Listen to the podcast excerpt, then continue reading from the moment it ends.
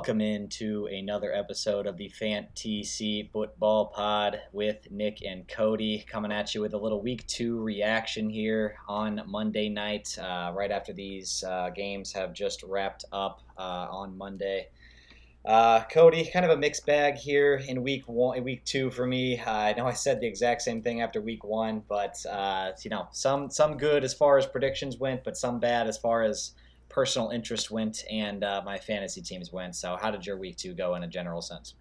Uh, it went a lot better than week one. That's for sure. Week one, I was ready to jump off a cliff, but I am uh, I'm grounded again. I uh, I won I won the majority of my matchups. Lost in our league, so that's always sucks. But it is what it is. And our best bets, if you tuned in on Saturday's show, went five and one. Uh, the only one that disappointed were the Ravens, but we will get more into that when we get to that matchup. Um, but overall, it was a good weekend. How was your weekend, Nick? Uh, it was good. Um, yeah, like I said, really disappointing effort out of my uh, my Broncos there. Uh, we'll get into that later, like you said earlier. Um, and then my fantasy weekend went okay, but uh, yeah, pretty tame weekend other than that. And like you said, the Baltimore matchup, the only one not panning out there. And if you if you know anything about that game before we uh, we talk about it here later, it's it very easily could have been six and zero oh out of our best bets. So I was pretty happy out of our bounce back there from a tough week one uh, uh, from the best bet segment. So hopefully we can keep that momentum rolling here into the next couple weeks. Um, but Cody, we have a lot of games to get to here, so I'm going to go ahead oh, yeah. and kick us off. Um, we're going to actually just touch on injuries uh, as we go here, so I'll try to write down our time codes on these games so that you can you can just uh, go ahead and jump to which game you want to listen to if you are looking at our episode description on Apple Podcast or in Spotify. That way, uh, you can find which you need to hear quicker. We're going to start with our Thursday matchup. Uh, we did do a little bit of a limited reaction when we did our Week One preview on Friday of the the Thursday matchup, but I kind of wanted to wrap up some of the things we talked about here. Uh, we'll start with the Chargers. Uh, on their side, I think uh, Gerald Everett basically is a weekly starter. This at this point for the tight end position. That's not a high bar to clear for tight end, especially right now. Uh, it's a pretty tough landscape as it yeah, usually terrible is. Terrible week for tight Everett, ends. Oh man, week one was was bad too, even for tight ends. But um, that being said, Everett looks like he's pretty involved in a pretty high pass volume offense, especially while Allen is out. He's a pretty fantastic option at the tight end position. If you found him in the late rounds, he looks like a good play. Um, keeping an eye on Justin Herbert's injury for sure. Haven't heard a ton of updates. I'm thinking he plays this week based on what I've heard so far, but definitely keep an eye on that. The rib injuries can always, uh, you know, that's really just going to come down to a tolerance situation. So we'll just have to see what he's like in practice this week. Uh, and lastly, here on the Chargers side, I wanted to t- touch on Austin Ekeler. Uh, his role is a little bit concerning to me. Did end up with 24 touches, but got a lot of dump off work in that last drive when uh, I wouldn't call it garbage time necessarily, but they were definitely allowing the Chargers to have the uh, you know the Austin Ekeler pass underneath, so he got uh, some stat padding there. Didn't have the goal line carries. That was Sony Michel uh, during the I, I, think that was the second quarter when they had a couple goal line carries. All of those went to Michel. How are you feeling about Ekeler right now? I think I'm probably downgrading him a little bit. Still a good option, obviously, because he's involved in a good offense, but uh, tough. He's gonna like like we said before the year started. The 20 touchdowns from last year is going to be hard to repeat, and it, it might be even harder to repeat if he's not actually being used in the red zone. Yeah, that, that's exactly what I was going to say. It's going to be hard for him to pay off the draft capital that you spent on him if he's not getting that red zone work. And if you take off that last drive, he really had a very unimpressive day on the ground. So, um, yeah, like you nailed it. Like if he didn't get those dump down passes on that last drive, we're probably having an even more concerning talk about Ekeler. But um, if you're in a PPR league, he still has that catching upside. But in non PPR, I may be looking to try and trade him based on name value and seeing if I can get another RB one to replace him at this point. Yeah, I think that might be a, an okay move to make if you can get him at uh, you know 95 cents on the dollar from where you drafted him because that uh, that red zone role is concerning. Hopefully, he can get those goal line touches back in weeks uh, coming up here because Michel didn't really show me anything that you know said he has a especially hold on it. He didn't exactly perform amazingly. Getting stuffed um, at the one quickly, multiple times it hurt you quite a bit there.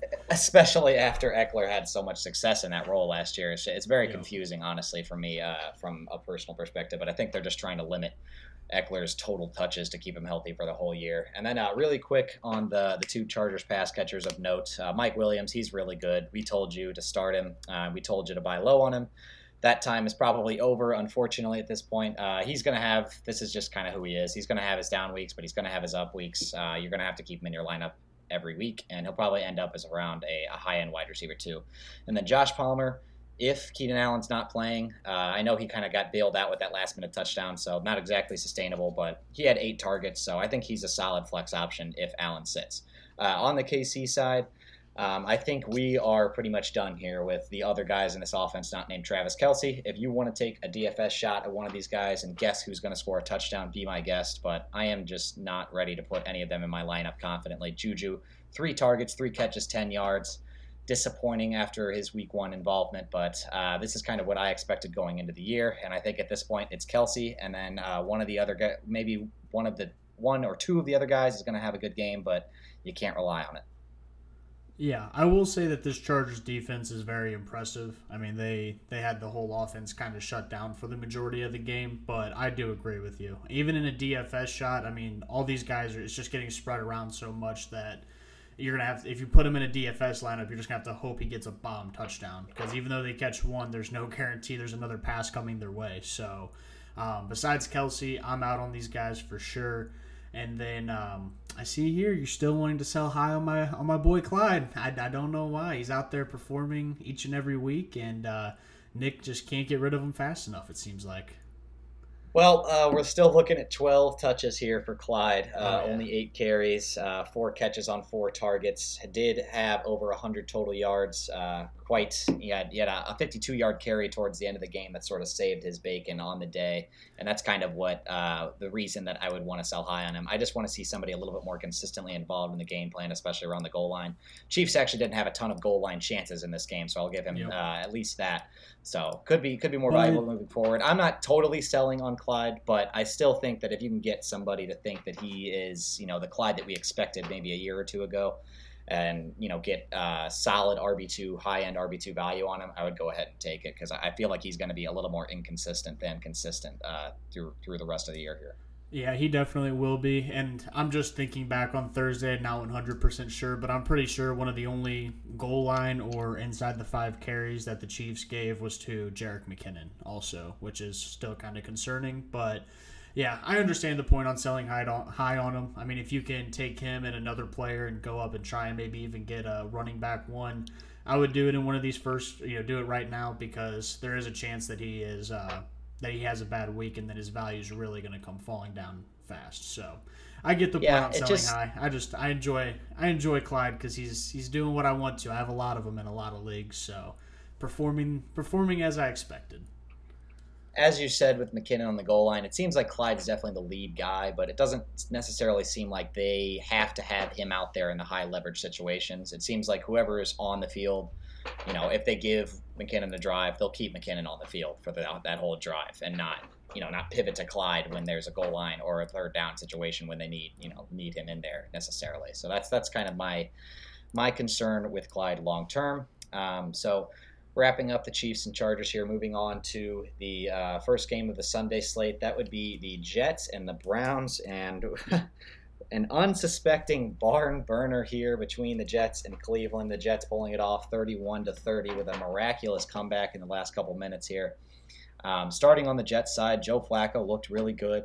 Threw four touchdowns, didn't throw a pick, um, and really targeted heavily his rookie uh, first round pick, Garrett Wilson. 14 targets, two touchdowns, over 100 yards. Uh, 22 targets so far this year in the first two games from Joe Flacco it's um, you know I mean it's really encouraging to see he looks great on the field and I, I, guess he is the number one right now at least while Flacco's in there I'm not really sure what to expect once Zach Wilson comes back uh, but for now I think it's just it's encouraging for Wilson's long-term prospects that he uh, looks so good right now. Yep, completely agree with uh, with Wilson. He had an amazing day and. Um, he was we were both really high on him. I think you had him as your number two receiver. I may have had him at number one or number two as well. So um, glad to see him, you know, performing where where we had expected him to. So that's awesome. And on the running backs, um, pretty much split right down the middle. Both of them got seven carries in this one. Breece Hall ended up with 50 yards. Michael Carter with 23. So uh, the more explosive runner, uh, obviously Breece Hall. We, we've kind of expected that. Michael Carter still ended up with more targets. So I still think you're slightly leaning Carter in this backfield, but you know, it's a pretty pretty much a split at this point until we see otherwise. Um, and then against a tough defense, there there wasn't much to go around there for the running backs. Lots lots in the receiving game though. Um, so on the Cleveland side, um, not a ton to talk about here really. It's pretty much what we expected. The running backs are really good. Nick Chubb ended up with all three of the touchdowns. So Hunt had a little bit of a disappointing day on a on a fantasy side, but nothing from his performance uh, makes you know deters me at all from either one of these guys. They're still both good plays. Uh, if you would have gotten one of the touchdowns, it would look a lot better for, for both yep. of them. And then uh, good to see Cooper having a good game, but I'm still not ready to trust it. You know, Donovan Peoples Jones got 11 targets week one, only one in week two. I could easily see him getting more than Cooper next week. I feel like, you know, Jacoby Brissett's just not somebody you want to bet on from a pass catching perspective. Yep, I agree. I think Cooper in a deep league, like a 12 man league with two flexes or something, he you could maybe slide him in that second flex spot, but he's going to be boom or bust. There could definitely be, you know, next week he could end up with two catches for 20 yards and no touchdowns. So if you're going to play him, you got to know that that's also a possibility. But it is nice to see him have a good week, uh, especially after a pretty disappointing week one. Washington and Detroit, a, another game that ended up being a really entertaining showdown here. Uh, a lot of garbage time for Washington really kind of buoyed their stats, I feel like, at the end of the day. But uh, starting with the Commander side of things, Detroit ends up taking this game 36 to 27. Uh, but on the Washington side, Carson Wentz over 300 yards, three touchdowns, ended up with a really good fantasy day, but they were down 22 to zero at half. And we saw last week against Philadelphia, this Detroit defense is going to give it up at some point. They're uh, you know they're a scrappy unit, but at the end of the day, they don't have quite the talent of some of the higher end units in the game. So if you give them you know, you give an NFL quarterback with some pretty good pass catchers. I think that's the one thing that you can kind of take away here is that uh, these guys are these guys are pretty good between Dotson, Samuel, and McLaurin. So if Carson Wentz's defense is going to be this bad this year, he might have to throw a lot, and he could just be good by you know volume basically at this point if he's throwing to these guys uh, 40 times a game. Uh, but yeah, I just think the merit of this offense in a close game is still to be determined. Uh, but if this defense, like I said, is going to be bad, then you you can play these guys and hope that you know these these eight to ten target games continue. Yeah, absolutely. I think all of their pass catchers are flex to wide receiver two level. Um, I would like to see Terry McLaurin get a little bit more work, but his targets were up there with the rest of them, and uh, but yeah, I'm very surprised at how good Curtis Samuel looks. I mean, if he can stay healthy, he may finally have that that great year that everyone's been kind of waiting for him to have. And then uh, I just want to touch on the running backs. Antonio Gibson, 14 attempts for 28 yards, a whopping two yards per carry. Um, I didn't get a lot of work because they were behind a lot in this game, but that does make me concerned that when Brian Robinson does come back, he may end up getting some of that backfield work, especially if he can be more efficient than Gibson. So just something to keep an eye on. Uh, nothing, nothing to worry about until he comes back, though. Yeah, disappointing game for Gibson. I still think he'll carry that early down role until Robinson comes back. But uh, yeah, we expected a little more out of Antonio this week. And then McKissic, uh, seven catches. He's definitely got a stranglehold in that third down role. I think uh, week one, Gibson's target volume might have been a little bit of an anomaly. So deeper, deeper PPR leagues, if you uh, have a matchup where you think Washington is going to be behind, you can go ahead and throw McKissic in there. You know, he'll uh, he'll probably sure. be okay with you. Probably only full PPR though for me. Uh, on the Detroit side. Uh, Amon-Ra St. Brown looks absolutely amazing. Uh, he's definitely a lineup lock at this point until you see otherwise. Uh, over 100 yards and two touchdowns, uh, 12 targets from Jared Goff. I think that's the biggest thing. His volume has just really been there. This was an easy matchup. We kind of penciled this when we went in. We told you guys that uh, this is a week you really want to get Brown in your lineup because uh, Kirk had lit up the Washington slot corner the week before, and Amon Ross St. Brown did the exact same thing this week. But still, I think um, you know, just from an eye test standpoint, he looks like a, good, a really good player, and he's you know, the sample size is getting bigger and bigger with each game. So I think uh, I think you can pretty much trust Amon-Ra St. Brown as a solid wide receiver too at this point. Yeah, for sure, he and, looks amazing out there. Yeah, he really does. And on the other the other guys, uh, Jared Goff is probably in the streaming category at this point, which is kind of weird to say, but uh, four touchdowns for him against the Washington defense at home. Kind of an easy matchup again, but I think if you find uh, the right game here where you can find an environment where there's a lot of scoring, Goff can be an okay play as uh, a back end starter for some guys that may have quarterback injuries.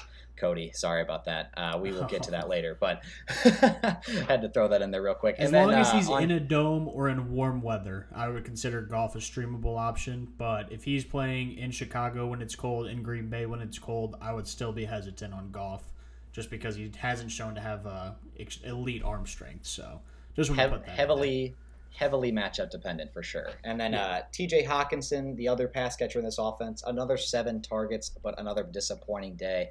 I think better days are ahead for T.J. Hockenson, but uh, Amon Ra is the clear one here. Uh, the uh, the idea of T.J. Hockenson being the leader of this passing offense has probably come and gone, uh, unfortunately. But I think he'll still be a low end starter the rest of the year. The target volume's there. He'll he'll see better days going forward. And DeAndre Swift is really good. That's that's all I have to say about him. Anything else you want to uh, say about Washington and Detroit here? Nope. Just want to echo DeAndre Swift looks amazing out there yeah, he's he's very good at football, no question. Uh, only eight touches in this game, but that was mostly, I would bet, because of his injury. He made the most uh, of them. fine moving forward. Yep. Yeah, and he's he still pulled uh, pulled out a great fantasy day, so no worries there on DeAndre Swift. Uh, kind of a stinker of a game to talk about here next, Tampa Bay, New Orleans. Um, I sort of talked about it in the the best bets column when we uh, we went over that on uh, Friday afternoon, Saturday mornings when it released. Twenty to ten, Tampa Bay wins it, but a, a a defensive touchdown and a garbage time touchdown from the Saints made this score look a little better than the game even seemed uh, basically throughout. Uh, on the Tampa Bay side, a really tough day for the offense, but I think better days are ahead here. Uh, there was nothing really about Brady's performance that really concerned me. A lot of drops from his receivers, but a lot of backup receivers in as well. Uh, so many guys hurt in this game. Mike Evans getting kicked out in the middle of it. A banged up Russell Gage. Uh, no Julio Jones. No Chris Godwin. Really nothing to work with on Tampa side from the pass catching standpoint. So I'm not incredibly worried. I was actually pretty encouraged about how well the O line held up in pass protection in this game against a pretty good pass rush in the Saints. Brady only sacked one time.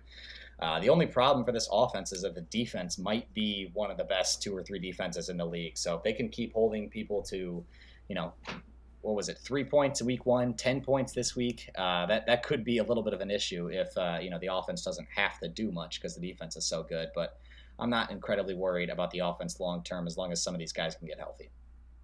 Yeah, absolutely. Um, and then just a quick waiver wire point because I feel like the rest of the teams didn't have too much injury or waiver wire options. With Tampa Bay, Mike Evans is going to be out next week. Chris Godwin's is still most likely out. Um, I would say if Julio's back for week three, I mean, he's definitely a guy that I would start. And then after him. him. would you go Russell Gage or Scotty Miller, I guess, or would you probably just stay away from the other pass catching options? Oh no! If uh, if Evans and Godwin are out, you can certainly pivot to Russell Gage there. Uh, I mean, the target yeah. volume is going to be there. They're playing Green Bay at home. They're probably going to have to score some points. Um, I have no problem with Russell Gage or Julio Jones next week, assuming Godwin and Evans are out. Those are both guys I would target in um, in on on FAAB on waivers if they're there. But just know they're probably only one or two week options because again, Evans will yep. be back. Godwin will probably be back in a week or two as well. So just yep. know they're short term. On the New Orleans side, uh, really tough day for Jameis Winston. Three picks, uh, no touchdowns. Kind of had a traditional Jameis day from his Buccaneers days. Uh, just to know that this is a possibility for the offense is pretty tough. Uh, it really looked like they needed Alvin Kamara out there. Didn't have much of a difference maker in the in the running game. Kamara, uh, Ingram looked okay actually, but he's just is what he is at this point. He's 32, not going to make a huge difference. Uh, he was a fine play against a really tough defense. I think if Kamara's out in the future and Ingram has a little bit of a softer matchup. I'm fine playing him. And I think my other point here is to sell high on Michael Thomas. Another touchdown this week, but um, you know, came in somewhat garbage time, and I just don't want to trust the Saints' offense with the way it's looking right now. The, the Buccaneers might be an elite unit, and maybe the Saints look a lot better against uh, most of the other teams in the NFL, but Olave got 13 targets in this one. Uh, Landry kind of led the way in week one, and uh, Thomas has an- had another nine targets, which is nice, but I think that had a lot to do with game script, not necessarily the plan for the offense, and then the touchdown sort of saved his bacon. So I don't know how, how you feel, but I'd be selling high on Michael Thomas. Yeah, I mean, if you can flip him for a more consistent wide receiver too, I would definitely look to do so. Um, biggest thing with Michael Thomas is if Jameis does play all 17 games with his fractured back, he's most likely going to be very inconsistent. And I mean, if Thomas doesn't get in the end zone today, you're pro or yesterday, you probably don't have a chance to sell high on them. So I would agree. Take this opportunity. Same thing like we said with CEH on these guys where you don't know how they're going to perform on a week to week basis. You don't know how much they're going to be involved. When they start out this hot, it's most likely not going to stick the entire season. I'd go ahead and try and cut bait with them and get something better in return while they are, uh, you know, potentially at their highest point of value. If your Chris Godwin owner is 0 and 2, go try and trade Michael Thomas for Chris Godwin uh, if you can stomach it for a week because Godwin's probably going to sit, but he will be much better once he starts playing for the rest of the year. I can uh, almost guarantee that. Uh, moving like that. on to another somewhat disappointing game here. Not maybe not disappointing because it wasn't that unexpected. That's Carolina and uh, the Giants. The Giants end up pulling it out 19 16, a real barn burner of a game there. Uh, on the Carolina side, uh, this is unfortunately kind of what we expected out of Baker. Um, he is, you know, an okay quarterback, maybe even average in the league, uh, but he's just not somebody that's going to elevate these, um, you know, pass catching and, and, rushing options into the elite tier that they weren't in before. I think you're going to see the same sort of thing you've seen out of DJ Moore from year to year. Uh, so a mostly inconsistent low end wide receiver too. DJ Moore ended up kind of saving you with that touchdown, but three catches for 43 yards and only six targets is not exciting anybody. Um, uh, that drafted him in the third or fourth round. And then McCaffrey's lack of receiving involvement is starting to worry me a little bit. I just yep. I, I don't really understand like Baker's inability to look for him in the passing game. Uh, it seems like you'd want to use your best offensive weapon uh, where he is most effective. But at the same time, McCaffrey still looks really good. 15 carries, 102 yards, broke off a pretty big run there in the second half uh, to sort of get them back in it. But uh, I'm not necessarily worried about starting McCaffrey, but if you're in a full or half PPR situation, he might not be the cheat code that uh, he was in years prior when he was healthy. Yeah, I think his biggest issue is when the pocket breaks down, Baker doesn't look to dump the ball down. Baker thinks he's an elite athlete who can outrun defensive linemen, and he still can't do it five years into the league. So, um, yeah, it's definitely concerning. I mean, if he would just dump down five more passes to McCaffrey, this team's they might have won that game. I mean, they only lost by three, and it was really close all the way throughout. And Baker was just taking sacks and you know, running and barely getting back to the line of scrimmage, which is fine, but give the ball to the best playmaker on the field. And DJ Moore. To your point. To your two. Oh, there was a there was a there was a long third down in this game. I remember. I think it was in the first half. It was a third and eight or third and nine. They were in uh, opposing territory, and there was a situation where Baker broke the pocket and had a chance to dump it off to McCaffrey. And he may not have gotten the first down because there was a couple guys in between him and the line. But we've seen time and again that McCaffrey can make, you know, make something out of nothing in that situation, make a couple guys miss, get to the edge and get the first down. Baker decided to run it, and you know he only picked up three or four yards because, like you said, he's just not an elite athlete. It's it's it's so frustrating. I, I, just really want to see Baker Mayfield he change could make his an NFL career situations. if he would just stop trying to run the football. If he would just play in the pocket like like a Drew Brees, like everyone thought he was gonna be like, and quit trying to run around, he would be fine. But he just runs into mistakes nonstop on the field. He's the most irritating NFL quarterback to watch, in my opinion yeah, he has to realize he's not at Oklahoma anymore. He's not going to outrun these NFL athletes in any situation, really. Uh, should start dumping the ball off to McCaffrey more. Hopefully, he does. On the Giants side, um, pretty tough game here for the offense. Uh, Carolina's defense is actually pretty good. Uh, they have a lot of young players that are high draft capital guys, so I'm not necessarily shocked that they had a tough time here.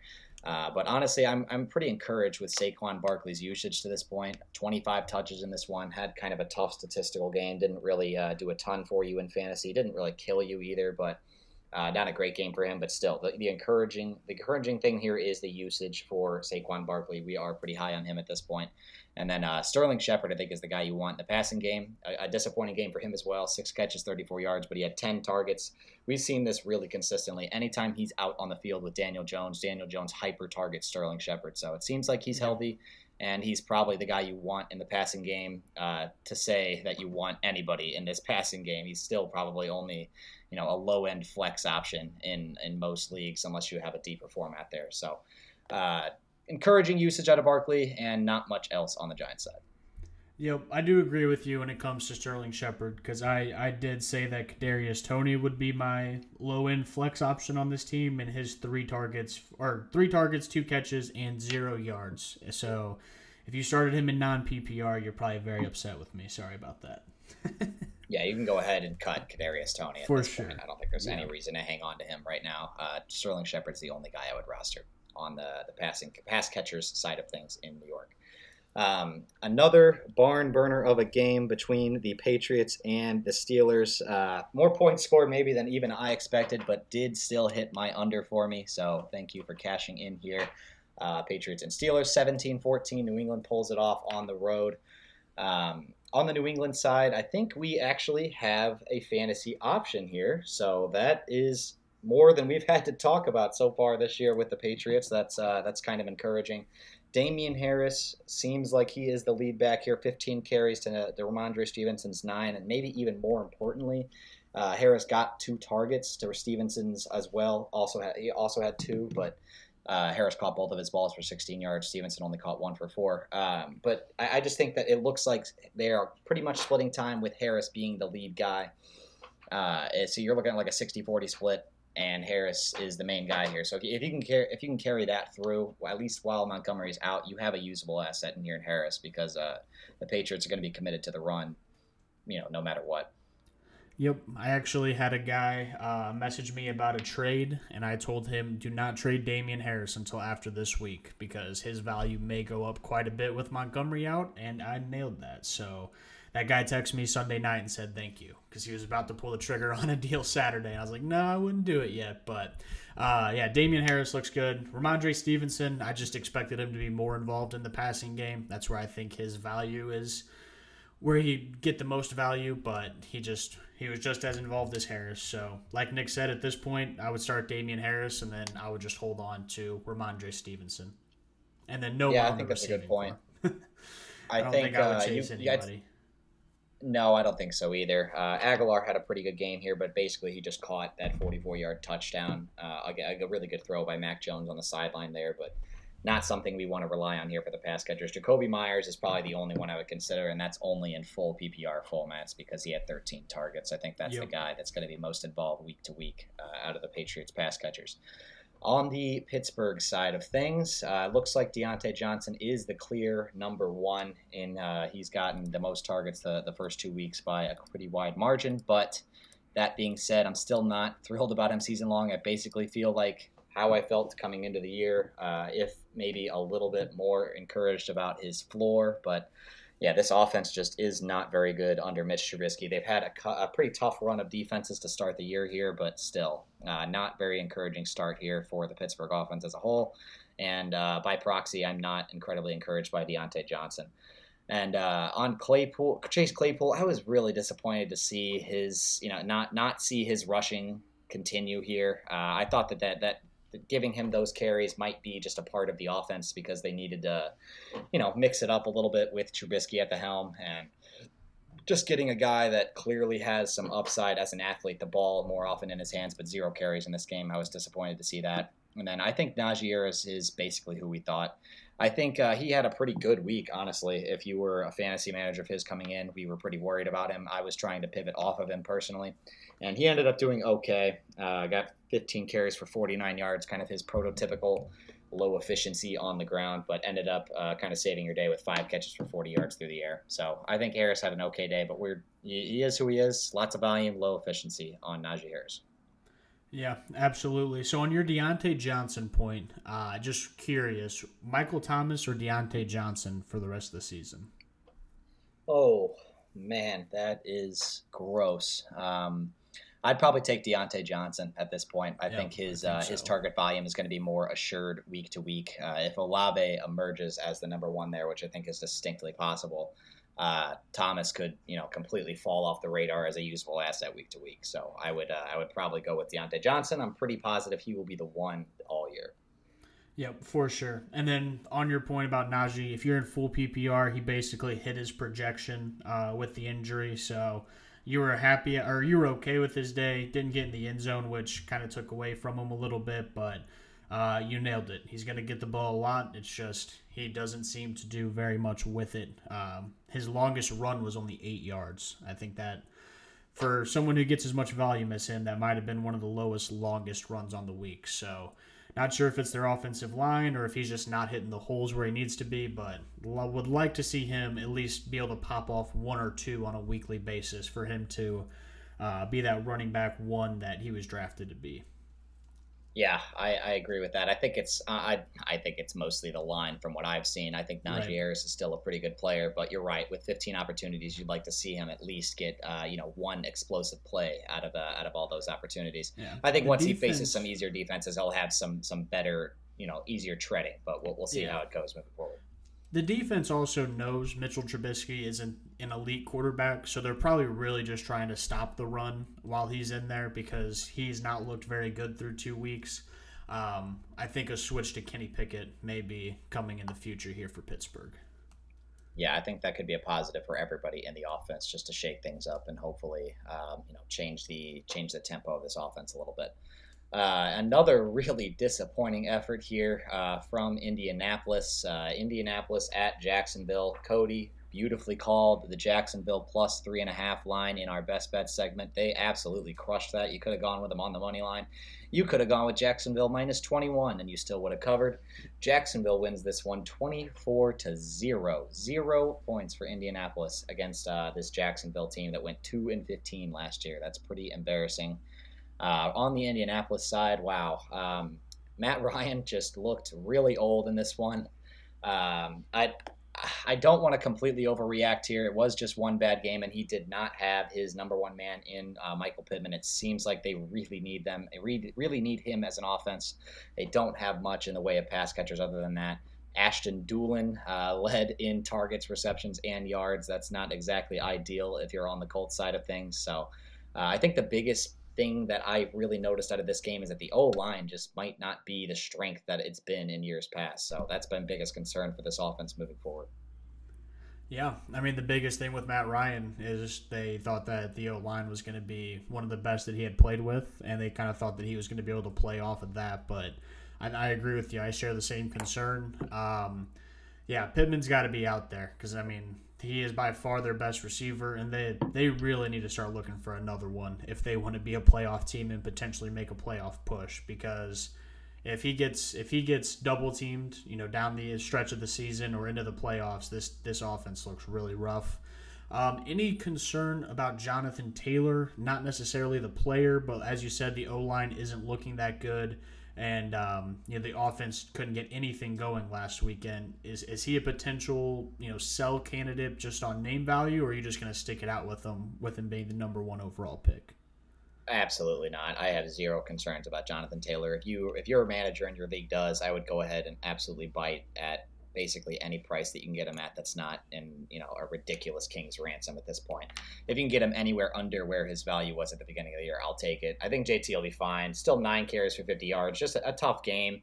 You can't win them all uh, when you're Jonathan Taylor. I think this is basically his first bad game and probably you know you know 19 out of the last 20 games he's had he'll be fine moving forward uh, when the offense has a little bit more rhythm uh, again just yep. kind of a, a bad day at the office for the colts as a whole here it does happen occasionally. So you just have to take your lumps there. You don't uh, get on the Jacksonville talk... side. Oh, sorry. I was going to say you don't get to talk very negatively about them very often, so just figured I'd exactly. out there. But yeah, I agree with you. Yeah, I think uh, yeah, everybody has their bad days statistically, uh, running backs, wide receivers, quarterbacks alike. So Taylor will be fine moving forward. Uh, on the Jacksonville side, uh, their running back is the most interesting point of conversation here. That is James Robinson. 23 carries in this one, only 64 yards, but had a 39 yard touchdown scamper in the first half. He looked pretty good. I know that efficiency sounds pretty bad considering that the other, you know, 22 of his carries went for less than 30 yards, but I think that was mostly, uh, you know, a a cause of them being up so much in the second half and the Colts just kind of knowing that they were bleeding the clock and being able to just focus on stopping uh, Robinson. I think that the bigger point here is the fact that they were comfortable giving him that volume. And he played 63% of the snaps to uh, ETN's 40, so it looks like he is kind of the lead guy here. I'm not ready to drop ETN yet. He looks still looks really good with the ball in his hands especially in PPR leagues. He still looks like he's going to get a little bit more receiving work than Robinson, but Robinson is the guy you want to start in half and non, and probably even in full. Uh, but I just think P- that's where ETN's value lies as PPR, hoping that his role expands as the year goes on. And then uh, Christian Kirk is a man. Uh, he had a tough matchup against Kenny Moore. We talked about it, but he still excelled. Uh, he had a great day, another two touchdowns for him. He's the number one in Jacksonville. Robinson and Kirk are pretty solid starters at this point. Yeah, absolutely. And also want to shout out to uh, Trevor Lawrence. He had a pretty decent fantasy day. If you're in a 2 QB league and he is somehow still out there somewhere, I would definitely add him real quick. And then uh, one other person, Nick, would you be chasing Evan Engram if you uh, if you drafted a guy like Cole Kmet who hasn't put up any fantasy points through two weeks? Would you chase his seven receptions? I think I'd be playing him over Cole Kmet, but that's not to say I'm chasing Evan Engram. That's just to say I've probably given up on Cole Kmet at least for yeah, the time being. Bad, uh, just, just because of that ridiculously low passing volume in that Chicago Chicago offense. Yeah, we'll talk about that later. But I think Evan Engram is still a streaming. You know, he may have worked his way back into at least the streaming conversation, but he's only a guy I'm going to play in a great matchup, and I'd probably even want to see his involvement one more time before I'd be comfortable recommending a stream on him. So I'm not incredibly, you know, I didn't really see anything from him that says he, you know, earned a role in this offense as a, as a consistent contributor. So we'll, we'll just see it moving forward. Was good to see him at least be involved, though. Uh, Miami and Baltimore. This is probably the game that everybody wants us to talk about that we want to most talk about just because of how entertaining it was. Miami, a ridiculous fourth quarter comeback, ends up winning 42 38. Cody, a terrible, terrible bad beat here with his uh, Baltimore minus three and a half pick looking fantastic basically for 45 minutes of this game. But uh, Jaylen Waddle and Tyreek Hill can change things really quickly. We saw that on Sunday. Uh, really, a lot to get to here. We'll start on the Miami side. Uh, I, I, think Hill and Waddle are pretty much absolute must starts at this point. Not even that they weren't before, but uh, we probably won't even be bringing them up in lineup conversations anymore. They're both just going to be automatic starts. Uh, on the running back side of Miami, uh, I, I have absolutely no clue what Mike McDaniel is doing here. I feel like we've got a full blown Kyle Shanahan situation here in Miami. Uh, Raheem Mostert, after last week of being the clear second guy to Chase Edmonds, pretty much ran the show here, uh, had most of the carries, even had most of the targets. Uh, Chase Edmonds looked just fine on the touches that he got.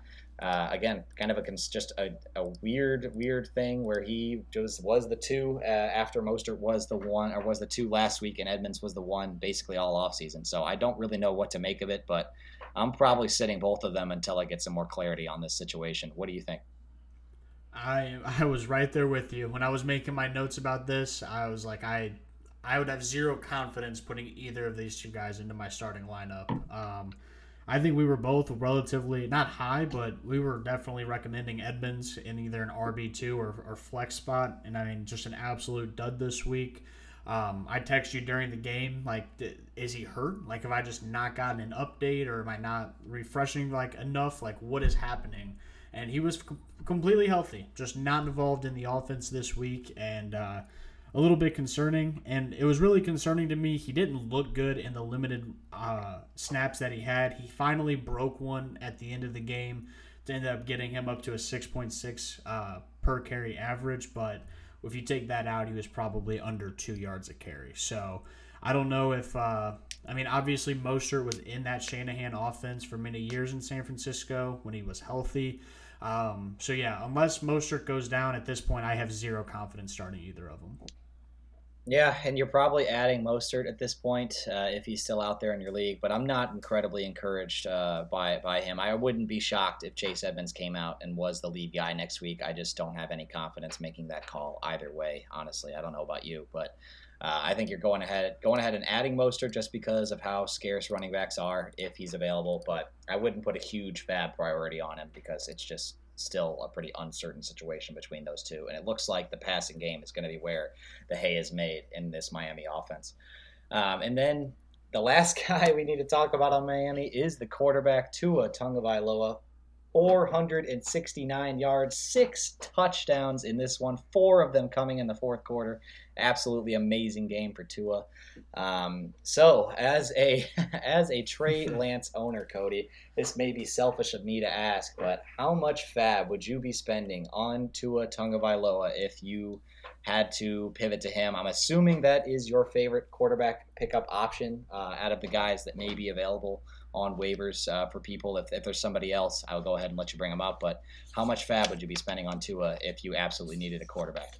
So I, I'm in that boat. I had uh, uh, Trey Lance, and I did not get a solid backup because I was 100% in on him. So I, I, am that guy who needs to get a quarterback for week three. Um, my thing with Tua is like how much fab am I willing to spend on him? I mean, I absolutely need a quarterback, so I'm just to throw out $20. And I know that sounds probably low. People are probably, you know, if you need a quarterback, expecting more. But Tua's been wildly inconsistent his entire career. I understand that this is his best cast of characters that he's had, but to be completely honest, the Baltimore secondary looked awful in that fourth quarter. And if they could have just stopped one of those deep bombs, they win the game. Tua still has a good day, but I, I don't know. I don't. I'm not going to overreact this week and go dump a whole bunch of fab into Tua. Um, there's a couple guys on our waiver wire that I have my eye on. Um, one of them we may have just talked about, Trevor Lawrence, but uh, I think he's gonna he's not gonna cost as much and. I you know with how scarce running backs can be and such like I don't want to fab dump on a quarterback and then have a running back injury in 2 weeks and need to try and go get that backup. So as much as I need a quarterback, I will put, you know, 15 to 20% on Tua just because this offense looks really good. Um, but if someone wants to go out there and outbid me and, and just take Tua from me, I, I would be okay with that. I, I'm not going to go crazy and put like 50 bucks on Tua just because I need a quarterback. Yeah, I pretty much echo those thoughts on Tua. I think you are uh, prioritizing him over any other guy on the waiver wire, most likely, uh, depending on what your wire looks like. But he's probably the, the, the, name you want from the guys that are widely available in most leagues. Uh, but yeah, like you said, this is just one game. I think just knowing that this is in the range of outcomes for him is, you know, very encouraging that, that he can have yeah. these blowout games. This is really not something we've seen from him before. So it seems like the, you know, the two pass adding Tyreek Hill to this equation has really unlocked something in this offense. Uh, will we see it week to week? I'm not sure. And next week you got to play Buffalo at home, so I think I think if you want to add Tua, you're probably I mean obviously you're going to have to do it this week, but you might also see his value skyrocket next week if he is able to pull off another good game against the, this Bills defense that's looked so dominant so far. So I think you could be, you know, taking a lottery ticket on Tua, but most likely what you're going to get is somewhere in between what he was and what he is here and that's probably a low end starter which you know is worth maybe like you said 15 to 20 percent if you have no one but not worth dumping all of your fab budget on uh, because there will be other options that'll be similar from a fantasy perspective. On baltimore side not a ton to talk about here from you know a difference making standpoint as far as what we thought before but uh, Lamar Jackson is very good at football. News flash for everyone out there. Uh, he's in a contract year, and he looks absolutely fantastic. Over 100 yards rushing, four total touchdowns. Uh, had a couple beautiful deep balls, one uh, especially to Rashod Bateman. And uh, yeah, he, he looks really good out there. Uh, had kind of a disappointing second half when you know Baltimore sort of had the game in control. They they kind of took their foot off the gas there. But that being said, you can't really blame Lamar. He put up 38 points against a pretty good Dolphins defense. I, I don't really know what more you can ask from him. And then Rashod Bateman looked very impressive. Fell off in the second half again, just because their game plan kind of went the other way uh, from you know the, the first half where they were really aggressive. But he was just he just looked good out there. He he when he caught that ball and outran everybody in the Miami secondary, I was just I just said, "Wow." Like I did not know he had that type of speed in his game. Thought he was a little bit more of a, you know, a possession guy, but he absolutely took off on that one. That was pretty impressive. I uh, I think you feel pretty good if you have Rashod Bateman and then on the running back side, no one other than J.K. Dobbins is worth a look. Once again, his stock went up even though he didn't play. Yep, absolutely. I would. Uh, and if you if the J.K. Dobbins owner is zero and two, I I would maybe even try and flip a running one. back yeah. that's going to start in week three for J.K. Dobbins. Dobbins may start, but you probably don't want to put him in your fantasy lineup till you get to see him out there on the field. Um, so he's he's a trade for candidate for me just because every other running back in that backfield looks terrible. Um, besides Lamar Jackson, who just ran all over Miami, but uh, yeah, Bateman looked really good. Lamar, I mean, if you had Lamar on your fantasy team and you lost, send me a picture. I want to know who the other guy had to make that happen because he was yeah. he was amazing. Um, but yeah, I I agree with you when it comes to Bateman. He looked really good. And of yeah, course, and Mark everybody Andrews, else in that. Yeah, Mark Andrews. Is yeah, exactly. Mark so, Andrews is yeah. great. He was fantastic. Uh, I think everybody else in that offense, you you don't really want to take a look at. No, Devin Duvernay uh, is you know, he, he was kind of getting some buzz after that two touchdown week one, but I'm not looking to him as a consistent option. Seems like it's going to be Bateman and Andrews for the passing game. Uh, moving on to Atlanta and the Rams, another really entertaining game, almost the best comeback of the day, which was really saying something because of kind of the ridiculous nature of the games that we had on the 12 o'clock slate. Um, but the Atlanta Falcons almost, almost exercising those 28 to three demons. They end up losing it 31 to 27 on the road against the Rams, but a really, really encouraging effort from this team in my mind. On the Atlanta side, Drake London looks super impressive. Uh, 12 targets in this one, 19 so far on the year. Uh, he scored a touchdown, had 86 yards on eight catches. Uh, looks like the number one in this offense, maybe to the detriment of Kyle Pitts, who we'll get to in a second. But uh, Drake London looks fantastic. He might have worked his way into the low end wide receiver two category at this point. I think you can pretty much start him every week moving forward. Uh, again, I mean, we're going to hope to see this volume hold and things will change as we go here, but the connection between him and Mariota looks pretty good so far.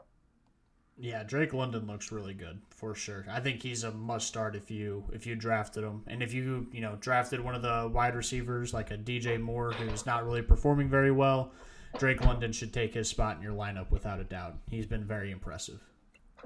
And then, uh, like I just said, the to the detriment of uh, Mr. Kyle Pitts, uh, another two catch day for 19 yards, only three targets.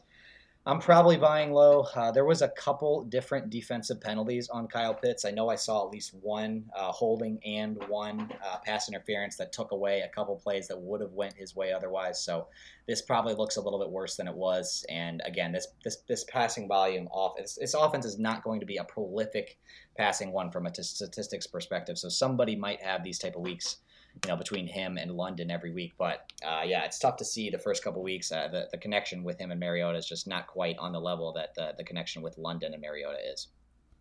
Yeah, I, I agree with trying to buy low on him, but it might be tough because if you used a third or fourth round pick on him, you wanted that difference maker at tight end, and he has not been that. So I think it'd be hard to uh, get him in a trade unless you're giving that manager a difference maker. Depending on their roster, I guess there might be another need, but um, yeah, if you can get him for cheap, I would, but I think that manager's probably going to be invested in him with the draft capital right now. So worth a try, but you may have to pay more than you're wanting to still. I would maybe see if he has a bad week three before I, you know, would trade a, a valuable asset for him.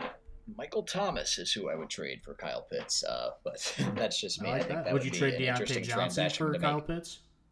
Oh, absolutely. I would have I would have done that before the year as well. But um, I think I think both of those guys kind of fall into a similar category with for me with just kind of maybe bad offenses but high target shares and yep. you know possible late season falling off. But uh, on the Rams side, uh, the running back room ended up kind of being the split that we expected to begin the year, not the split we saw in game one, but it seems that might may have been uh, due to Akers, you know, lingering injury there. So Akers ended up with a higher share of the carries, but it looked like they pretty much split snaps, and it kind of it, it, it didn't really look like it was uh, situationally dependent. It kind of just seemed like they gave a drive to Akers, gave a drive to Henderson, and both of these guys are going to be involved in the offense and are fine plays week to week. I think you're looking at lower end RB2s, maybe even high end flexes, uh, but still, I think they're both going to be involved and they're both startable, but they will both take uh, work from each other. And then Allen Robinson, it was good to see him score, uh, but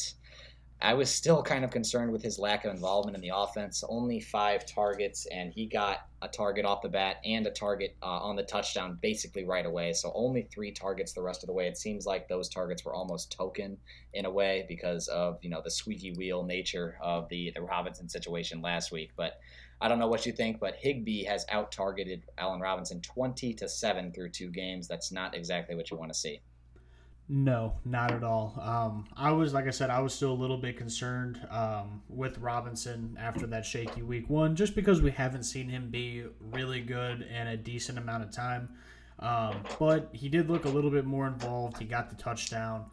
I, I think, you know, P was probably drafted. A lot of people were hoping for him to be like a wide receiver, too. I think he's still in that flex category for me. Um, and I think his value is going to come down to getting into the end zone because and, and, the biggest issue for him is Cooper Kupp's just a you know target hog. 14 11 receptions 108 yards and two touchdowns again. I mean he's unbelievable. So if you're Matt Stafford I can understand why you're throwing him the ball a bunch. Um, but you know with Robinson like I said I would consider him a flex option. If he gets into the end zone you're going to be happy with his performance. If he doesn't get in the end zone you know he, he had an okay day. Um, on the Higbee side Higbee is at the I think right up there with Gerald Everett when it comes to streamable tight ends. Um, I think he's in the highest tier of stream, uh, the streaming category, and um, he's been really involved in the offense so far, and he looks good. So if he can keep that up, he could have a chance at being, uh, you know, a tight end three, four, or five on the season, which would be really awesome because he uh, probably went undrafted. So it's always funny to see that one guy kind of break out in the tight end position that everyone passed up on.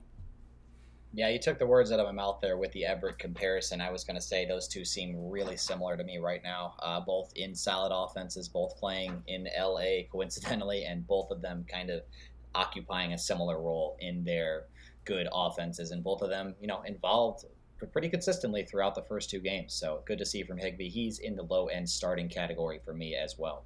Uh, moving on to Seattle and San Francisco.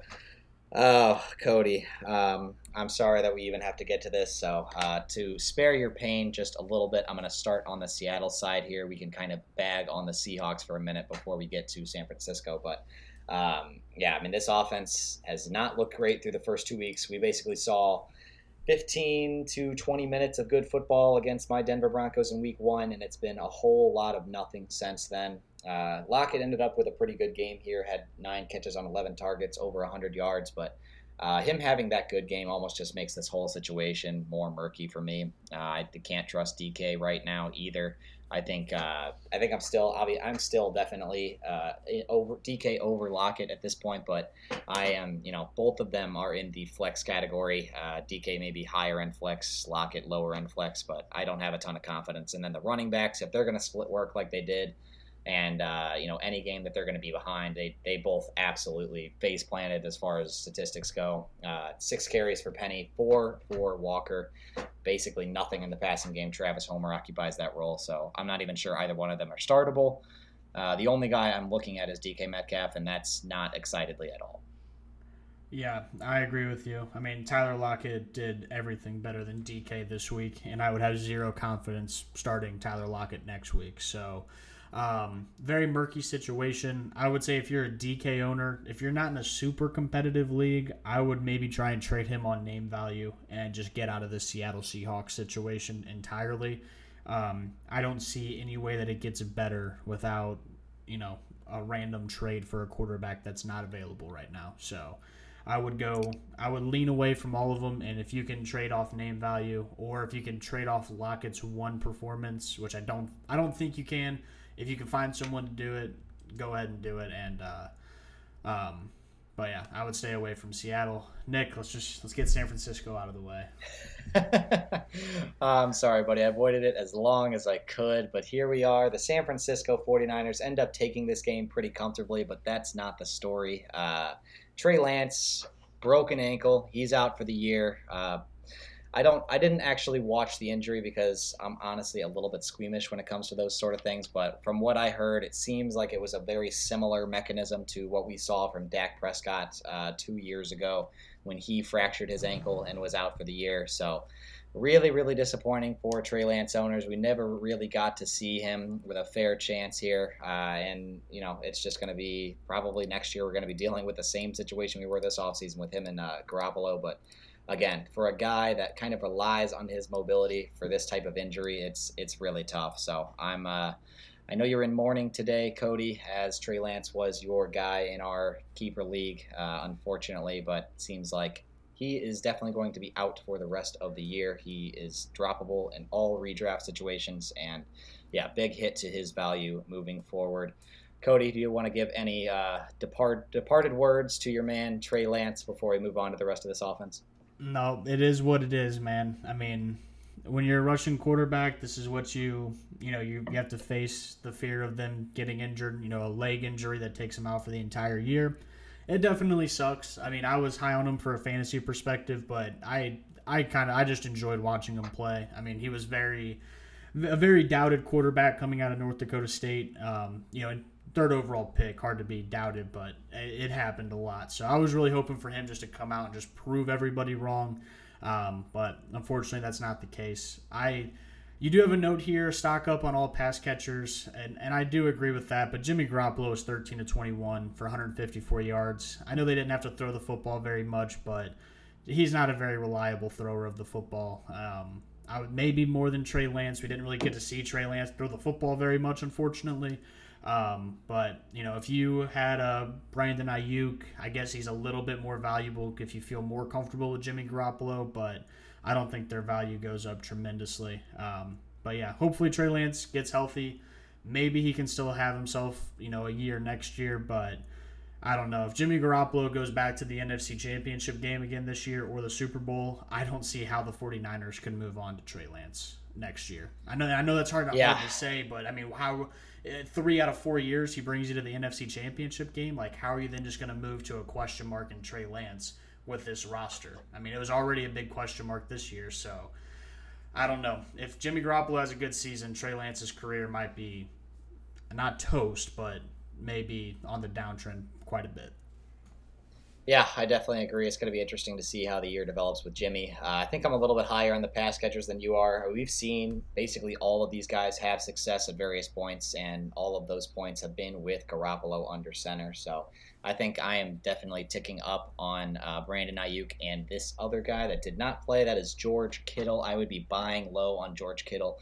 The injuries have been a black mark on Kittle's fantasy value and career the past couple years, and that has kind of been the story so far this year. But I think you could find a frustrated 0 2 George Kittle manager and, you know, he's going to have his guy throwing him the ball. And if he gets out there and he's healthy, he's going to be a difference maker at tight end. Those are really hard to find right now. I would be buying low on George Kittle if you have the ability to wait another week or two for him to come back. His injury is still a little bit um, undetermined as far as the timeline there. So I would be buying low on George Kittle. And then on the running back room, uh, Tyrion Davis Price and Jeff Wilson really split carries here. Now, unfortunately, Tyrion Davis Price did sprain his ankle. Uh, the word out of San Francisco is that it's a high ankle sprain. He might miss two to four weeks.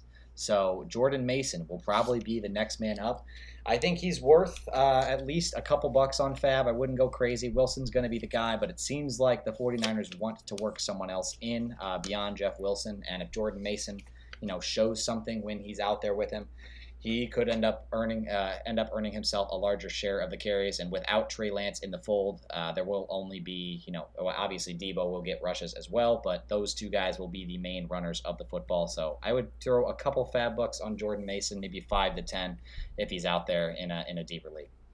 Yeah, I mean if if Wilson goes down, then Jordan Mason's the starting running back. So I mean, there's not there's not a laundry list of people ahead of him anymore. I definitely think he's worth a couple fab bucks. Um, and this is a team that ran the ball 45 times, and I know that they were they were up in this game pretty much from the start. But uh, Kyle Shanahan loves to run the football, and if you can get a running back that's good in his offense for a couple fab dollars, then I would uh, I would recommend picking him up. Probably not season long. I mean, at some point you're hoping Mitchell comes back, and I think Davis Price would be the two if he wasn't hurt, but uh, for the next couple of weeks. I think Mason may be a solid flex play if they uh, if they are in a run heavy situation. Yeah, he'll have an opportunity to establish himself. We'll see if he's able to take advantage of it. I would throw five to ten bucks on uh, Jordan Mason if you're RB needy, which most people are at this point. Uh, moving on to Cincinnati and Dallas. Uh, disappointing effort here once again from the reigning Super Bowl losers in the Bengals. Uh, we'll start with the Cincinnati side. I think the biggest story here for them is this O line has just not really come together yet. It still seems to be a weak spot of their roster. When uh, you know we all kind of thought that the changes they made, myself included, uh, the changes they made would help at least propel this unit into average, above average territory. It's very early, and sometimes with a lot of new starters like this, it takes time to come together. But so far, this O line has looked pretty tough. Uh, I think Burrow will be better, uh, and you know you, you don't. I'm not really concerned about the auxiliary guys in this offense, but be it Mixon, be it Higgins, be it Chase, they're all really good. They'll be fine moving forward. But yeah, I think Burrow's upside is going to be a little capped if this O line can't figure it out. Uh, yeah, it definitely will be. I mean, Burrow's looks like he's getting the crap beat out of him back there. So um, I would say that was the biggest concern after last year. And I know a lot of people had thought that they had really fixed their offensive line. Um, sorry, I just read your last line under the Dallas and it threw me off for a second. I was like, what are you talking about? uh, but no, on to Cincinnati. I mean, Tee Higgins, Ja'Marr Chase. I mean, you're starting those guys. Joe Mixon, you are. Burrow if this O line looks this bad for you know another couple weeks, Burrow may find himself more towards a streaming category, and I know it's going to be hard for people to do because they paid up for him in fantasy drafts. But we're already in week three. We're starting to get to the point where you got to see what's happening on the field and kind of stop worrying about that draft capital you spent on players. So if he has another rough week and that O line looks shaky again, he may be down in that streaming category. Well, still starting, but leaning towards the streaming category depending on matchup. Yeah, my notes on the Dallas side may or may not have been edited by an outside source at some point uh, there in between me making them and us uh, going for the pod here. But uh, yeah, I agree with you on Burrow. Uh, I think he's kind of what we expected, honestly. Uh, we were a little bit lower on him than most going into the draft season. So I think he'll be fine moving forward. But, you know, this O line's got to figure it out. Otherwise, he's not going to have much time to let his receivers uh, develop anything downfield. On the Dallas side, pulling off the 20 to 17 win on the walk off field goal big, big win for them. They really needed that. Uh, I think if they can tread water here, uh, this this week NFC will allow them an opportunity to get back into the race if Dak comes back healthy midseason.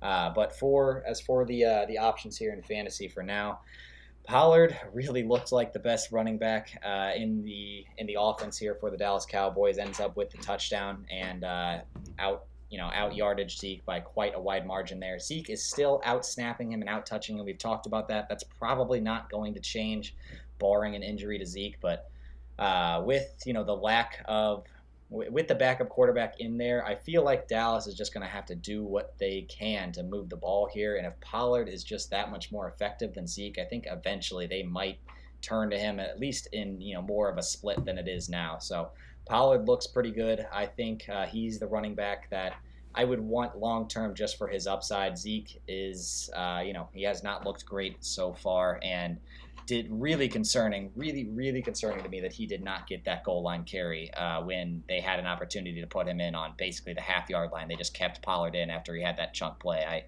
really thought that was going to be a situation where, you know, Pollard has the long run, gets tackled on the one, he's tired. They put in Zeke as the hammer, and he scores, but they left Pollard in the game. That was really concerning to me. Uh, anything you want to add on the backfield before I get into the rest of it? Um, no, I do want. Or yes, sorry, I do want to say one thing. Uh, through two weeks of the NFL season, both you and I have more receiving yards than Ezekiel Elliott. Uh, started off with negative three in week one, and then followed it up with negative four in week two. So, uh, I think Pollard the the most. I keep messing up the way I'm trying to say this. Pollard's value comes from the passing game, especially. Um, there, seven targets, four receptions, 55 yards. Zeke, two targets, one reception for negative four yards. So whether it's the game plan between when they have Zeke and Pollard in there, or what Zeke is not getting those dump down passes that made him extremely valuable the first couple of years of his career. And if that keeps up, uh, unless they have a, a great matchup, Zeke is like, I think they're both like flex level players, and Pollard may have a higher upside at this point unless Zeke can start like like you said, if he gets that goal line carry, gets in the end zone, we're having a different conversation. But you're exactly right. When Pollard broke that long play and then immediately ran it in after, that is uh, very concerning to me for a guy who has Ezekiel Elliott in probably too many leagues at this point. Moving on to the pass catchers here, uh, I think CeeDee Lamb will be just fine with Cooper Rush under the helm. Had 11 targets in this one. Noah Brown kind of stole the show from a yardage and uh, ended up getting the touchdown that Cooper Rush threw. Uh, but 22 targets for Lamb through two weeks. He, he is the clear number one here. Ended up with an okay game in this one as well. I think he will be just fine moving forward. Uh, you should obviously lower expectations slightly just because he has Cooper Rush throwing him the football, but I think he'll still be a solid wide receiver too. Probably not what you expected going into the year, but hopefully that uh, that value can be realized when Dak comes back. And until then, he's still a startable asset. Dalton Schultz uh, got injured in this one and did not play a very good game. Lost a fumble. Ended up with, I believe, negative 0.2 points, unless you were in a PPR situation. Uh, tough week for Dalton Schultz. We'll just have to uh, monitor the injury situation. I'm not necessarily throwing him under, you know, I'm not throwing him away just yet. I think he'll still be a usable asset with Cooper Rush under under center, but we'll have to monitor his injury situation and uh, a pretty disappointing week from a volume perspective for him before he left. Yeah, absolutely. I, as someone who has CeeDee Lamb in one of my leagues, I will say I was I was very happy with the target volume. Um, and he's the type of athlete he could have broken one of those for a long play and potentially a touchdown. Just didn't happen to go his way this week. Uh, so yeah, CeeDee Lamb should be fine. Just he's going to be the ultimate volume play.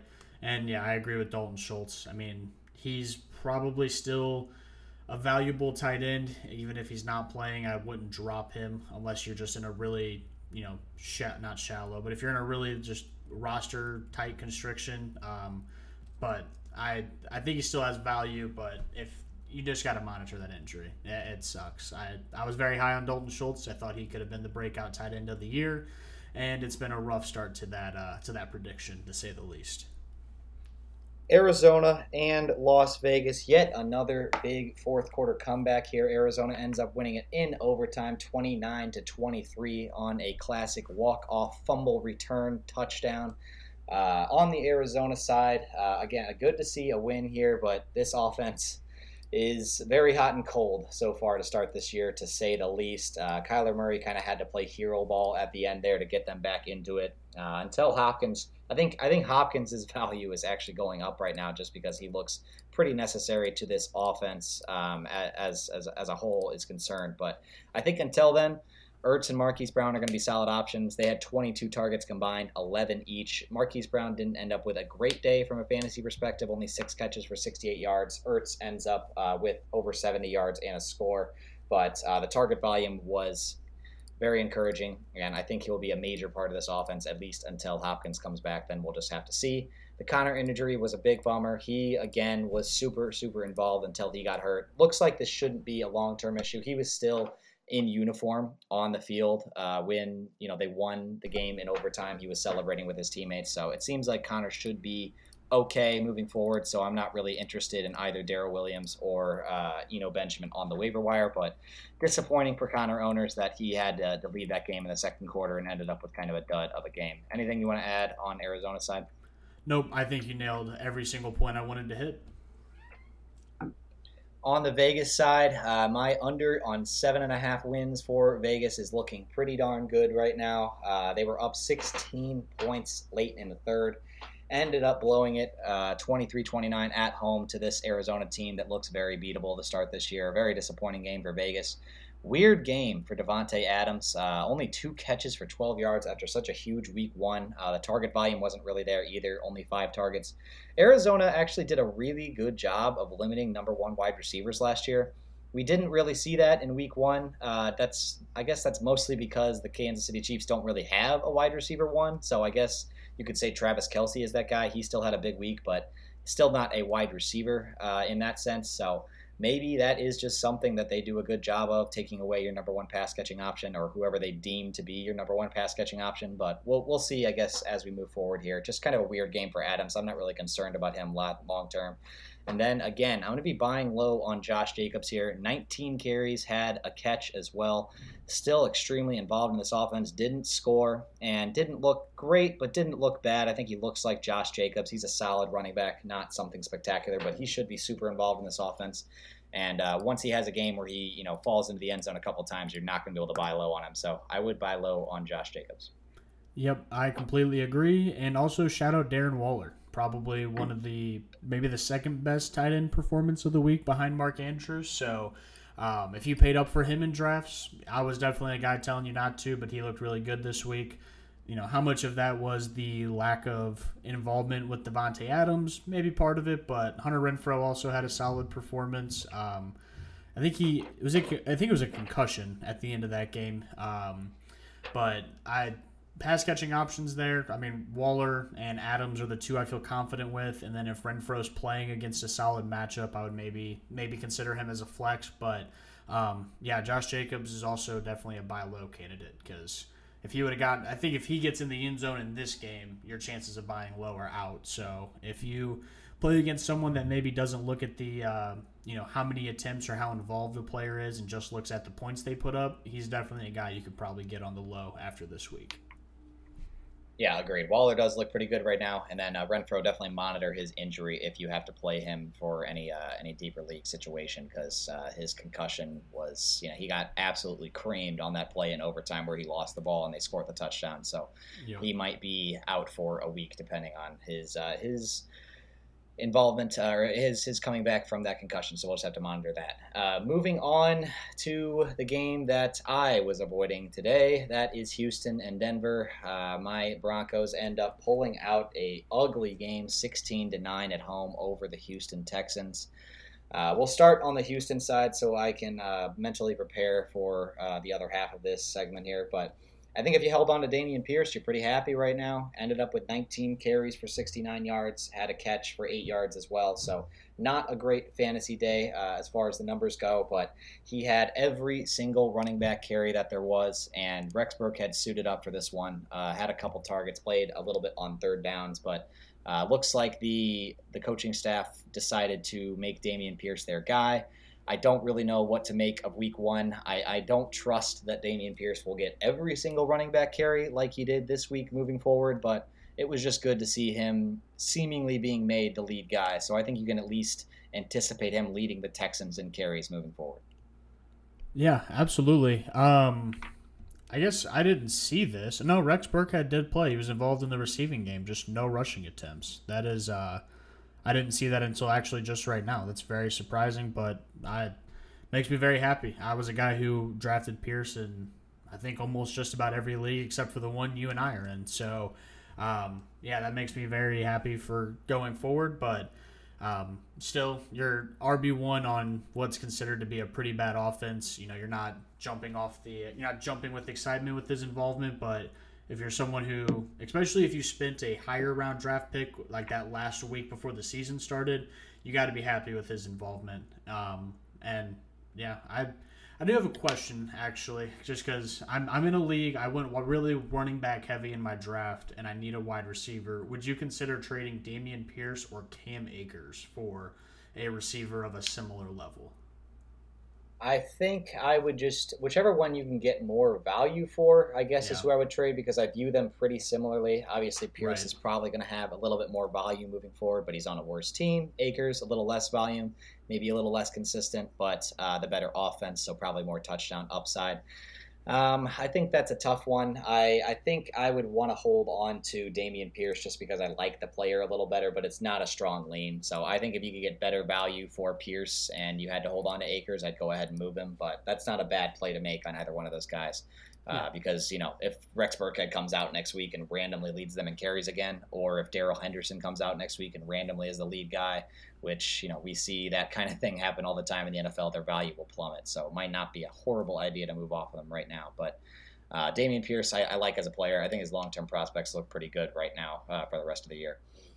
On the Denver side, um, I don't even want to talk about this right now, but just an absolutely horrible effort all around, really. Uh, the defense was solid, but uh, that's kind of what you'd expect against a Davis Mills led offense. Um, the offense looks really discombobulated for most of the game. Russ, I think, at one point was six for 20 passing the ball, which is just absolutely horrendous against a Houston Texans uh, defense here at home. Uh, really, this offense kind of fell apart once Jeudy uh, made his way out. They they really missed having another decent pass catcher. Uh, Courtland Sutton was really the only guy that was moving the ball for them beyond the running backs, and Nathaniel Hackett's refusal to run the ball in the red zone is extremely maddening. Uh, Nathaniel Hackett's refusal to snap the ball on time is also extremely maddening, but uh, that's that's uh, something that I hope we can get cleaned up. Jeudy uh, looked like he avoided major injury. It's gonna. It looks like a rib injury for him, which is good. It kind of looked like, to me, either a collarbone or an AC joint off of initial uh, you know, just just the way he landed. That's kind of the mechanism you see for those shoulder injuries and those collarbones a lot. But seems like it's a rib, which is good news. He's day to day right now, which is way better than you would have expected. Same with Patrick Surtain on the defense. Uh, this note may be more for me than anyone else, just because I'm a Broncos fan. But he is also day to day with a shoulder injury. So I think both those guys avoided major injury. That's good news. But wow, uh, this offense does not look good right now, and I'm pretty nervous starting Russ next week against San Francisco. I'm not sure I'm ready to spend up to, to replace him uh, as, as a fantasy option, but I think you got to be starting to think about uh, some other options at quarterback if Russ is your only guy.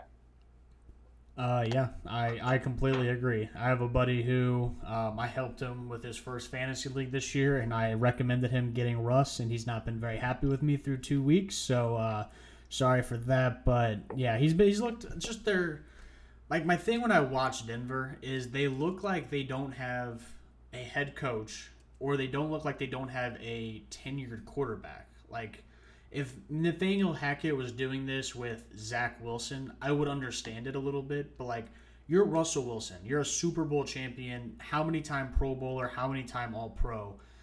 Do like call the timeout if you need the timeout or, or anything. Like if you have a field goal opportunity, get a delay of game and then have to punt, like you're lucky you didn't lose this game because Denver fans would have been coming at your head, Nathaniel Hackett. Like that is disgusting. So they just I don't know if it's a hierarchy issue or what they got to do over there, but just make your game plan beforehand and just call timeouts if you need to or run plays when you need to.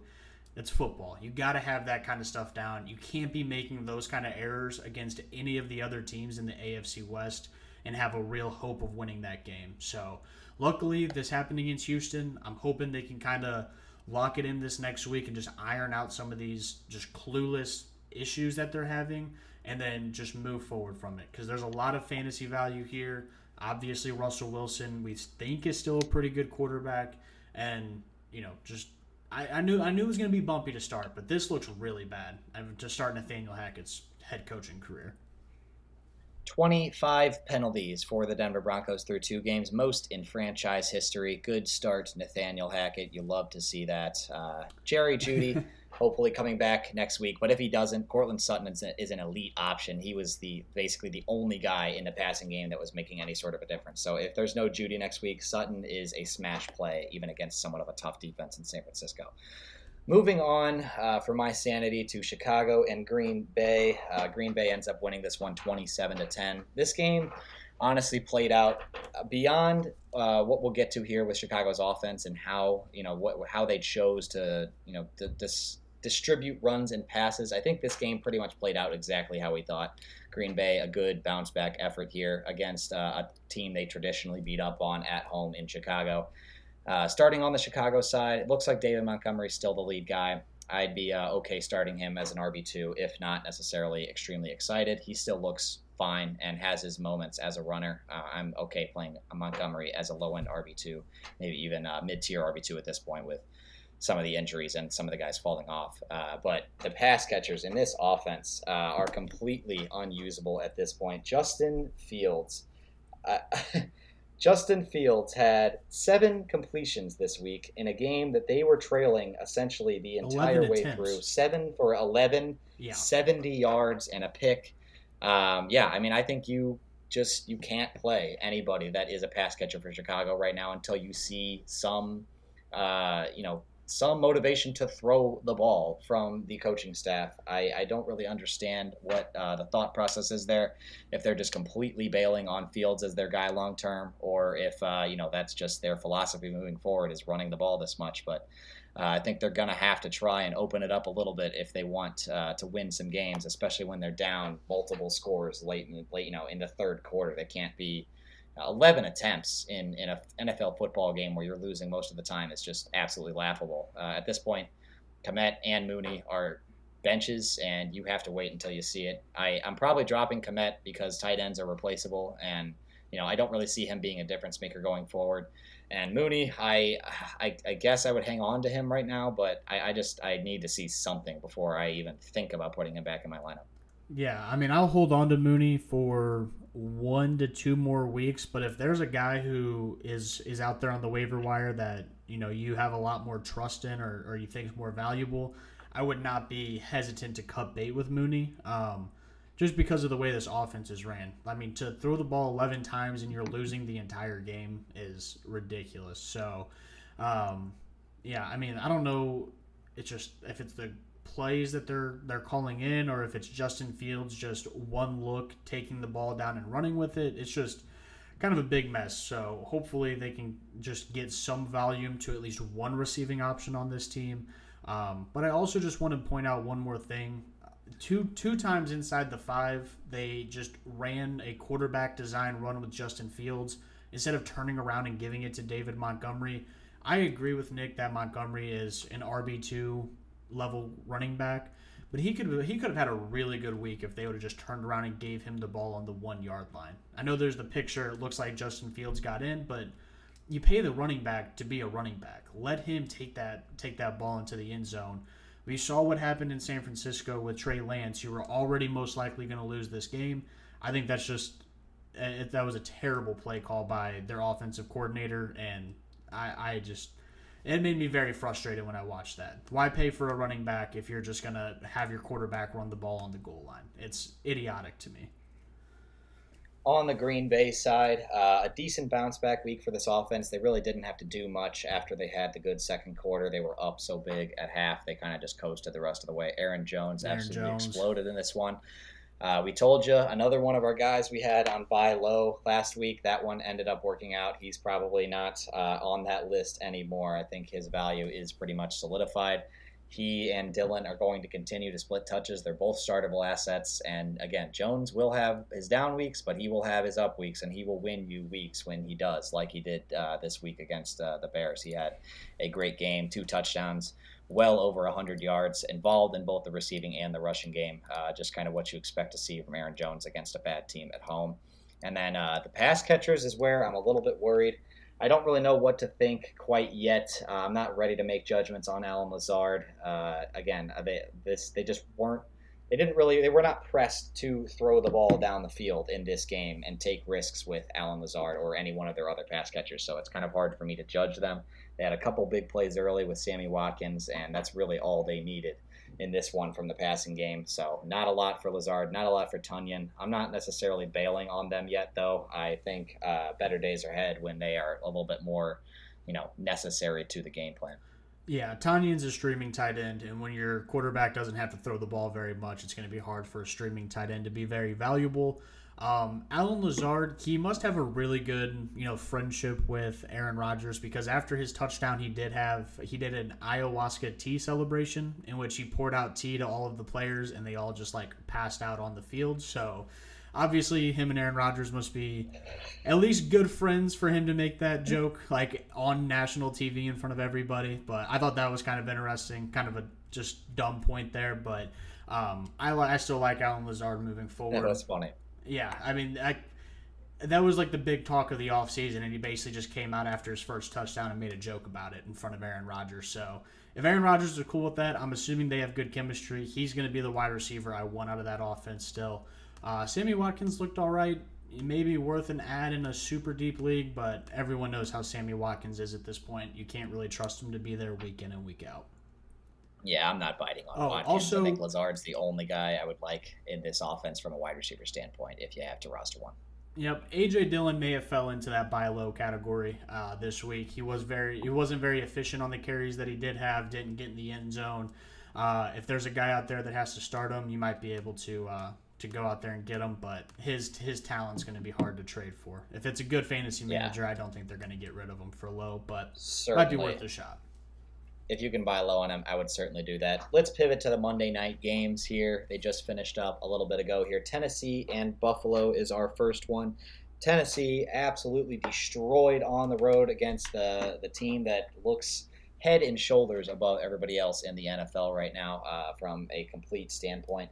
The Bills win this one 41 to 7 and honestly they could have won it 60 to 7 if they wanted to. They were up 41 to 7 with 358 left in the third quarter and they took out all their starters.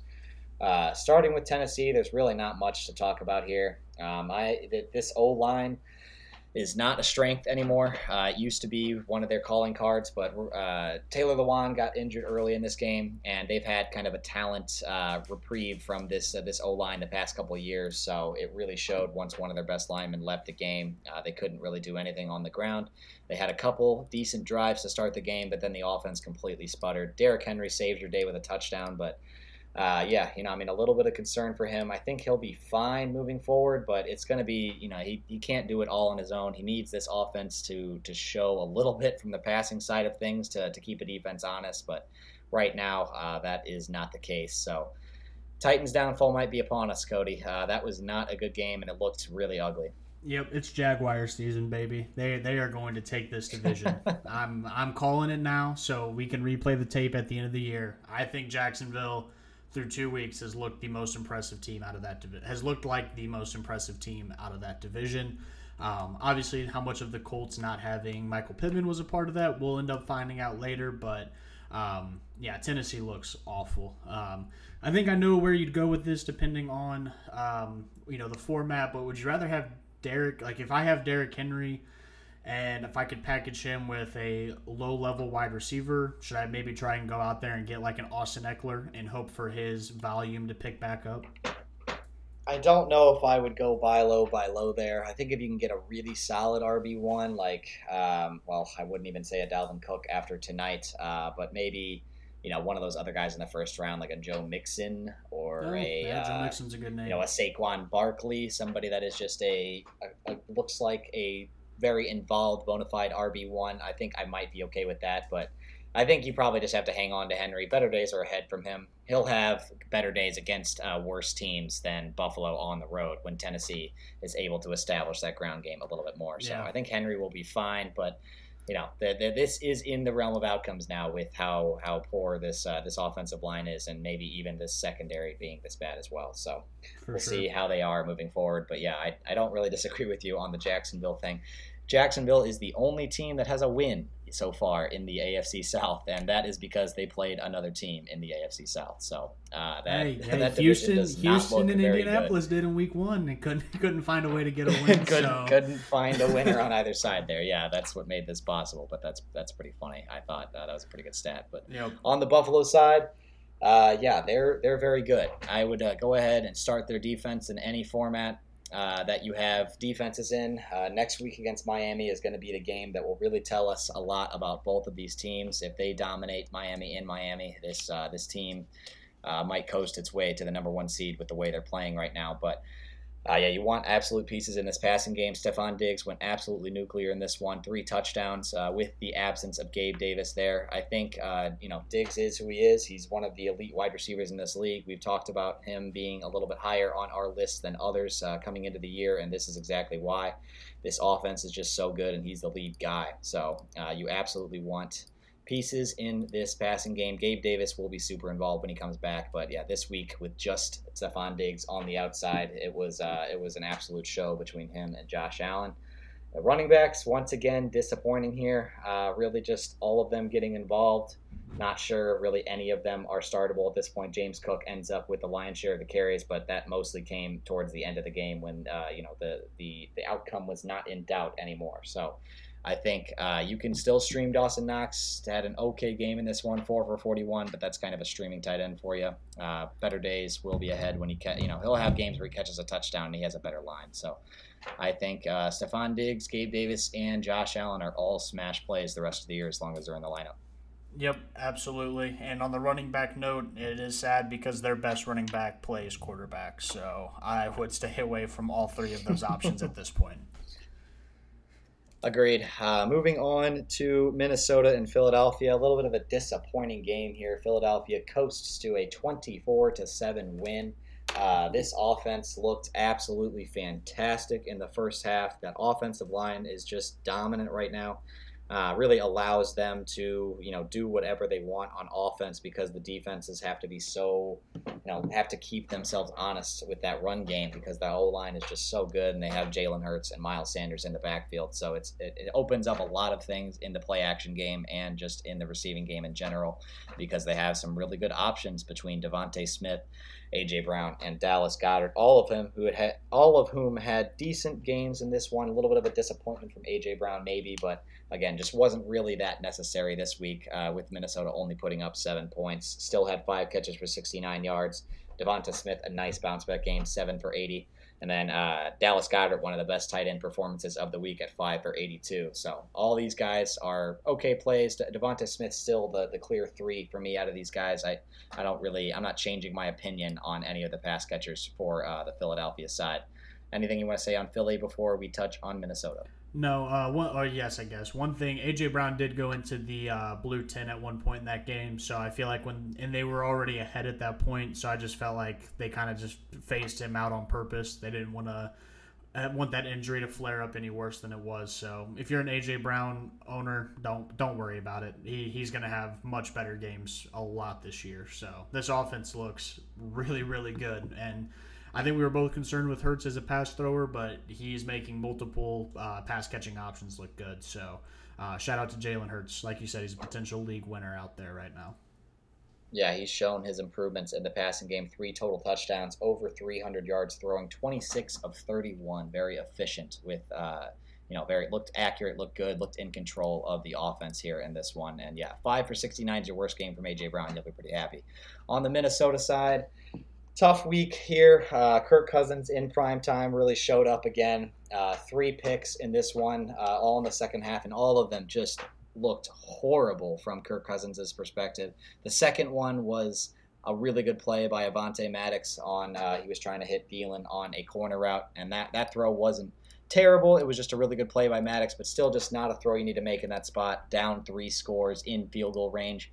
Uh, all three of his picks coming on the plus side of the field. So a really tough week for Kirk Cousins. He his primetime narrative did not get any better in this one. And then uh, yeah, on the rushing side of things, just didn't really get anything going consistently on offense. Pretty much all of the pass catchers here had a disappointing week. Uh, Irv Smith getting into the end zone, probably the only one that you would say had a good week uh, from a fantasy perspective based on expectations. So I think better days are ahead here. I'm not necessarily that worried about any one of these options. Uh, just just a tough week when your quarterback is playing that poorly. It's going to be hard for any of the options to, to cash in.